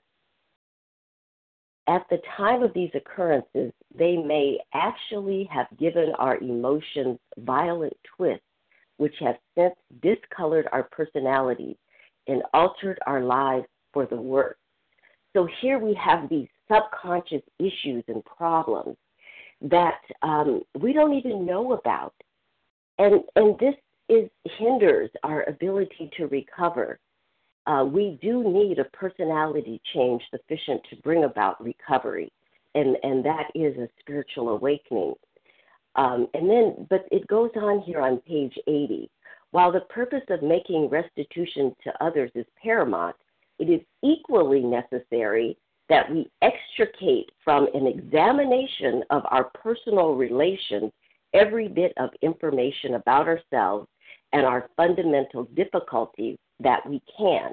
So we have to look beneath the surface. We cannot work this program superficially. We've got to dive deep and we've got to understand what's beneath the core. We don't want to do it alone. We need each other. We must have a higher power that helps direct us and leads us away from our own uh, pain and, and, and suffering so that we can get free. Um, and it, since defective relations with other human beings have nearly always been the immediate cause of our woes, our inability to relate and deal with people, perhaps because of these unconscious problems that occurred. For me, uh, my mother had a nervous breakdown right after I was born, and she had a two year old. She was away from home. Her husband was always working, and she was alone. And who knows what I went through as a little baby with a mother who was mentally ill and uh, who had no one else that she could have relied upon. I could only go there with your help to see myself and to see my own uh, suffering and pain that I have gone through throughout my life and not knowing the source of it. But by the grace of God, I now can see and I can heal and and uh, from from the pain. Uh, no field of investigation could yield more satisfying and valuable rewards in this one. Calm, thoughtful reflection upon personal relations can deepen our insight. We can go far beyond those things which were superficially wrong with us to see those flaws which were basic, flaws which sometimes were responsible for the whole pattern of our lives. Thoroughness, we have found, will pay and pay handsomely. So, what we find is that we can recover, but we need this higher power. We need each other. Um, step two uh, is uh, uh, this belief that a power greater than ourselves could restore us to sanity is the rallying point, it says here in the reading. It is the cement that binds us together. It's our common solution, a higher power that can restore us to sanity. It doesn't matter whether we're agnostic, atheist, former believer, Christian, Jewish, Muslim, or other, none of the above we stand together in faith that a higher power greater than ourselves can restore us to sanity. True humility, it says, is required. We, what is true humility? We accept that we need the help of a higher power. That's our humility. And that we need our fellows. We are one among many. One among many. Um, I we are part of the herd. We join the herd of those who have recovered and those who are recovering using the 12 steps. Uh, on page 569 of the Big Book, Dr. Foster Kennedy says AA calls on the two greatest reservoirs of power uh, known to man religion and that instinct for association with one's fellow, the herd instinct. The key to becoming part of the herd is accepting a personal higher power that will restore us to sanity and bring and and uh, bring uh, and we bring an open mind and a willingness to become rightly related to our higher power. And with that, I'll pass. Thank you. Thank you, Sharon R.S. And thank you to all the speakers this morning for sharing your experience, strength, and hope with us as it relates to step two. May this presentation from many who have recovered serve as hope, inspiration, and assurance to to the newcomers that God will restore us to sanity if we rightly relate ourselves to Him. And I'm now going to transition the meeting into a question and answer period. If you have any questions related to step two, questions only, please, you can press star one to unmute and pose your question. It's Mary A. I have a question. Mary A. One moment, please. Anyone else at this time? Star one to unmute. Mary A., the floor is all yours. Go ahead, please. Thank you so much, and thank you to all of the speakers. I have been so inspired. It has just been a wonderful morning. I don't know if um, Larry and Scott are on, if they would like to answer this question. Um, I was thinking of them. My question is you know, um, I always believed in God. It was when I was 18 that I really really met God and had tremendous experiences. So for 45 years, I've had spiritual experiences my whole life in every area but the food. And clearly, God said to me just last week when I was in the kitchen, I felt interior in my heart. He said, You know, I brought you to the rooms so that you would have your healing in the food, and you don't realize, but you're ashamed of that. And that's why couple of years ago when I went out, I was so defiant, and I only realized that as that wonderful woman shared about defiance this morning. My question is a few weeks ago, Harlan was talking a thing that I had never really heard, and he said that step two, he believed, and step 10 were the two steps were the most underutilized. So bells went off when I heard that, and I sought out what does util. I know that word. What does utilize mean? We're told that we utilize the program of AA so that we can get well in our addiction. And then I sought out to think of how do I really need this higher power? You know, I need the power to change all the areas that I still do compulsively, like you know, I I eat very quickly. I find I'm drinking all the time, and that is still compulsive. And so I just wanted to put that out there if um, if they might have some thoughts about underutilizing this step that we're sharing on this morning. Thank you for listening. Thank you, Mary. Scott, Larry. Yeah. Scott, hey, go ahead. Oh, hey. Uh, thank you so much for the. Oh, sorry about that. Uh, thank you so much for the question. I um, my, my experience whenever somebody's having a step four issue, like uh, not an issue, but just can't go, it's saying they're they're not getting through it or having trouble getting through it. And this isn't one of my sponsees because if it's one of my sponsees, I, I would have worked them to the point where they're they're running to do step four. But when somebody comes up to me in a meeting or if, if I speak on one of these events, I, I, I always tell them, and a lot of people say it's a step three issue. It's a step three issue. I, I turn around. I usually say it's a step two issue because I look at step three as a very um, quick step. It's like one of those uh, launching points where you're actually taking action by just realizing that that you're not it and that that something else is it, and boom, you go and do the further work.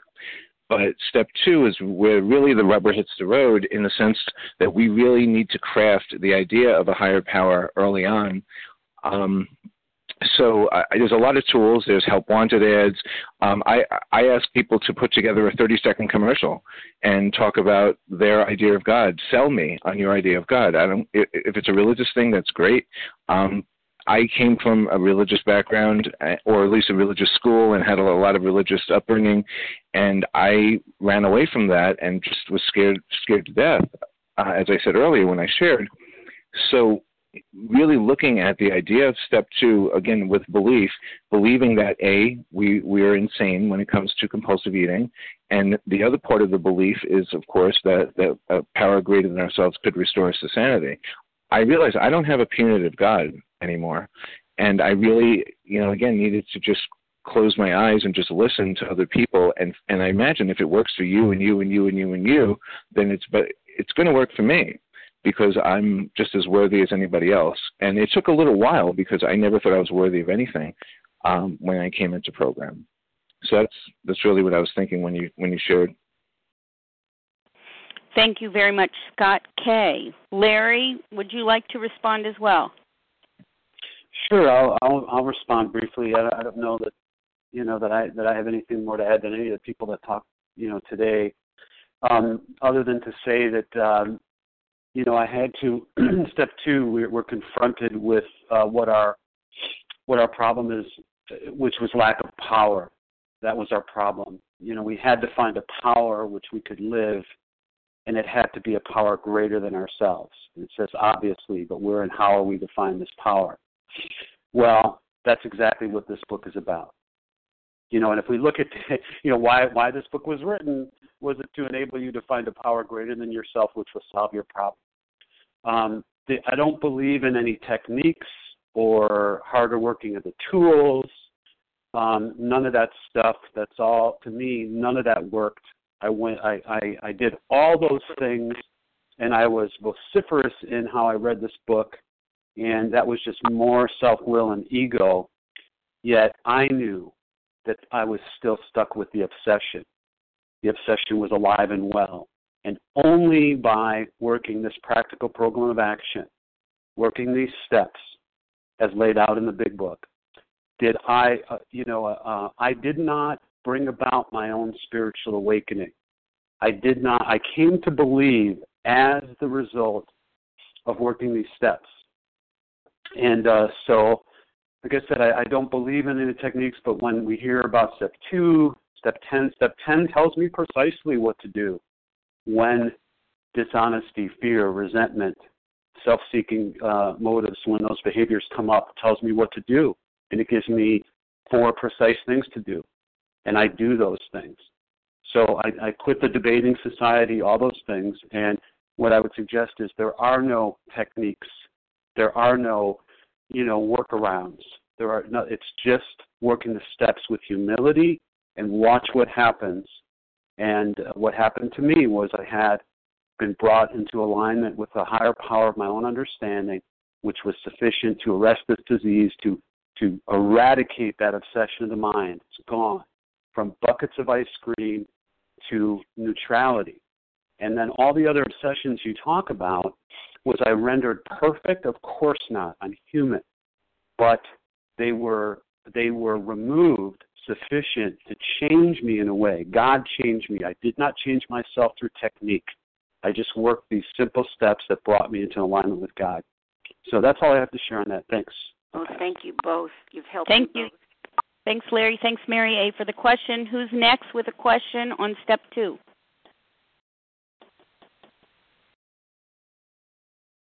Star one to unmute.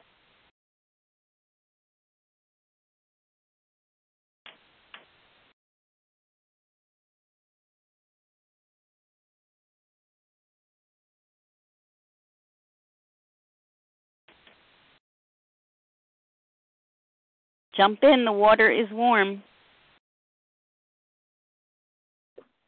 The lady in. Come on. Uh, I'm going to jump in.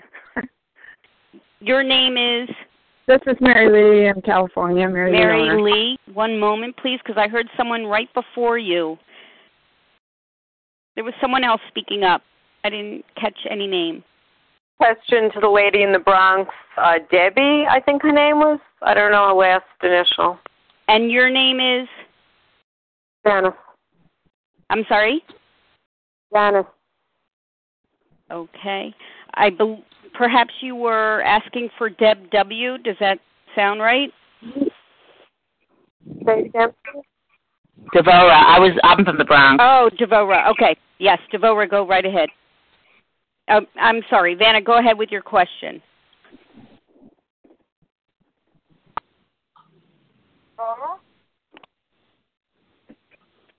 Did you have a question, please?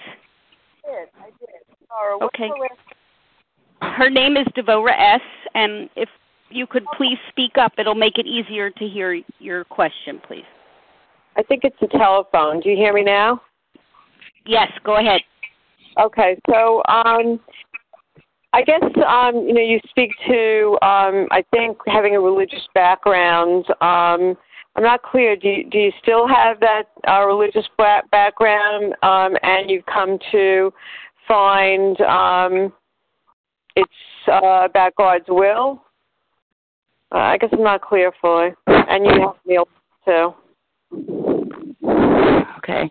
So yeah, hi, it's. Um, and yeah, I still practice my religious uh, all the the stuff that goes with my religion, and um, but I I really have just uh, come to believe even more. You know, I had an understanding then, but now today I'm really uh, practicing it. It's really in my heart.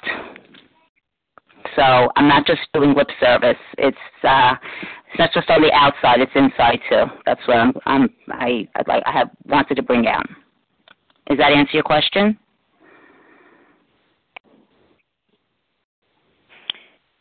Thank you, Janice, for the question. Yes, yes, and if you could leave your number after, I'd appreciate it. Thank you. Thanks, Deborah. And Mary Lee, your question, please. Wow, my question just got asked. Um, I was wanting to know how someone mentioned they had spiritual experiences, and it wasn't until they had the spiritual awakening.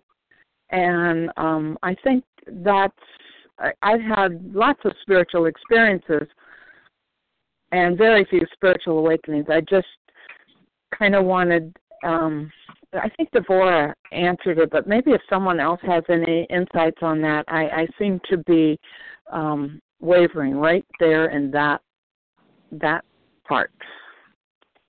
Okay. Well, thank you, Mary Lee, for the question. Anyone want to respond? Leah, this is Becca W. I can Yeah. respond. Hi, Becca. Go ahead. Hi. Um, thank you for the question. Um, I find I find that a lot of my sponsees are eager to have the spiritual awakening, and what I try to do with them is just um, sort of have them understand that this is now, and we're in the present. The past matters to a certain extent, and the future, of course, matters. But if we can hone in on where we are right now, we will not be anticipating the spiritual awakening. Oftentimes, when we do that, it, it it it kind of puts a barrier or a blockage against us just letting it naturally happen. When we tap into a higher power, um, that higher power, as we trust more and more and go through each step, it strengthens our relationship to the point of where we notice things. So, for example, when I drive to work every day and I am focused on getting to work because I don't want to be late, it it you know I'm thinking in the future. I'm thinking, am I going to make it to my desk in time before the clock hits 8:30 or whatever time I get to work? But what I am passing by, if I am connecting with a higher power, is maybe on my way to work. I look to my right and there's, you know, a little girl on her bike and you can tell that it's her first time without training wheels and the father is behind her. And the father you catch him in this beautiful moment where he doesn't know whether to reach out and save her or let her fall because that's part of life and she needs to learn how to pick herself up again so it's like I could miss that little miracle, which could allow me to say, wow, God is with me. Thank you so much for that moment. But if I'm always thinking either in the past or the future, I'm never going to have those beautiful moments. I'm never going to realize them, recognize them, process them, take them in.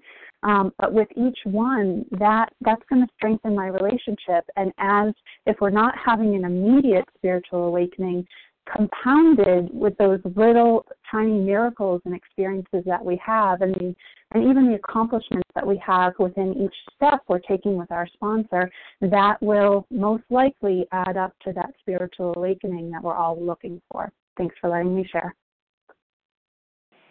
Thank you, Mary Lee, for the question and Becca for responding. Anyone else with a question this morning? Star one to unmute. Question This is. Nancy G. Step two. Hi, Nancy. Go ahead. Thank you. Um, thanks everyone for for the panel this morning. Um, I um, I wanted to ask. So, as recovered people, um, do you do you guys sometimes have any little doubts about yourself or your program? Maybe even your higher power when the problem seems really huge. Larry, um, you and I talked a little bit about this, but it seems to me like every single morning I wake up and I'm working really hard the steps, you know, ten, and um, and my 10 step and you know giving in um giving away my fear um but right now um as the, my problem looms near and near I feel like um and I've had a lot of wonderful miracles happen to me in fact I consider myself um newly recovered but with this particular problem, um, you know, fear does get a hold of me. It's much better now ever since I've been doing step tens in the past, you know, few weeks. Much, much better. But I'm a little bit confused at this point. What does it mean to me now with this huge problem to give it away to to have it be God's will. I created some of this problem and and therefore it's catching up to me some of the wreckage of my past. But now it, it's just so scary. And how, what does it mean for this problem for me to give it away to say it's God's will? I'm, I say it all the time, but I'm a little bit confused now uh, about that with this particular problem. And I pass. Thank you, Nancy, for the question. Speakers, anyone like to come forward?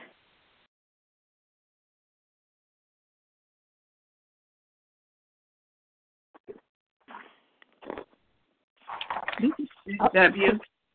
So this is Devora. Deb W. and then Devora. Go ahead, Deb. Hi, um, this is Deb W. And um, I appreciate that question. Um, I think that um, living in today is what helps me uh, with the problems that don't seem to be solved, that don't seem to be um, a thing of the past. Um, it, it seems to know what I'm able to do through the steps and working with others is what I can do. If there's footwork that I can do, but my ultimate dependency is on God. You know, I do the footwork. I talk with my sponsor. I run the things through the steps. And the but the ultimate is the waiting and the watching on the power greater than me and the outcome. I can't I most everything I cannot fix. I cannot make it happen, but I can show up and do what I can. I can keep myself in fit spiritual condition. I can desire to know more about my higher power and you know, uh, doing the footwork that I do. But there is so much that I have to let go, and that comes from just living in today. And uh, that that's what I have to share, and I pass. Thank you, Deb W. And Devora S. would like to offer a response. Yeah, hi. Thank you so much. Um, so, you know, I giggled when you mentioned, does any of you recovered people ever feel like, you know, you're losing it, or I don't know what you said exactly, but you know, I know I can only speak for myself. You know, I'm just I, I'm I'm human. I, I'm not you know I'm not God.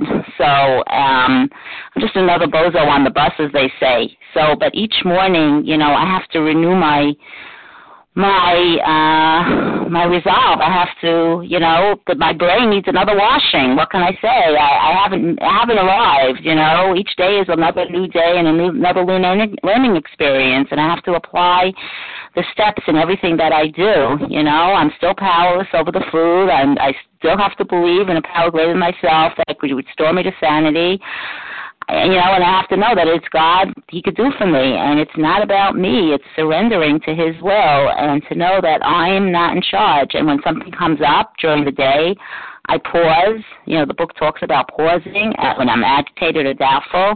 And remember, I'm not running the show. God is. I don't have the answers, but to take that pause puts me in my place. And um yeah, that constant reminder. And just like food is not an option, no matter what, I don't pick up the food, whether what's whatever's going on out there, whether it's snowing, raining, you know, an illness, whatever it is, you know, I don't pick up the food. The same way, I need to always constantly turn to God. And that was a new, that was a psychic change for me. That was a new way of thinking for me. And that's what I constantly need to work on each day so that I can stay in the state of mind and body. That's all I have. Thank you. Thank you, Devora. And of course, thank you, Nancy, for the question. And thank you to all our panelists this morning Joe M., Terry H., Scott K., Becca W., Sally A., Janice M., Larry K., Chelsea H., Deb W., Devora S., and Sharon R.S. We thank you for your service this morning. All these panelists' contact information can be found on the member contact list, so we invite you to take a look at the member contact list and make con- personal contact with these panelists if you wish to do so. And I'm going to close the meeting from page 164 in our big book. Our book is meant to be suggestive only. We realize we know only a little. God will constantly disclose more to you and to us. Ask Him in your morning meditation what you can do each day for the man who is still sick. The answers will come if your own house is in order. But obviously, you cannot transmit something you haven't got. See to it that your relationship with Him is right, and great events will come to pass for you and countless others. This is the great fact for us. Abandon yourself to God as you understand God. Admit your faults to Him and to your fellows. Clear away the wreckage of your past. Give freely of what you find and join us. We shall be with you in the fellowship of the Spirit, and you will surely meet some of us as you trudge the road of happy destiny. May God bless you and keep you until then.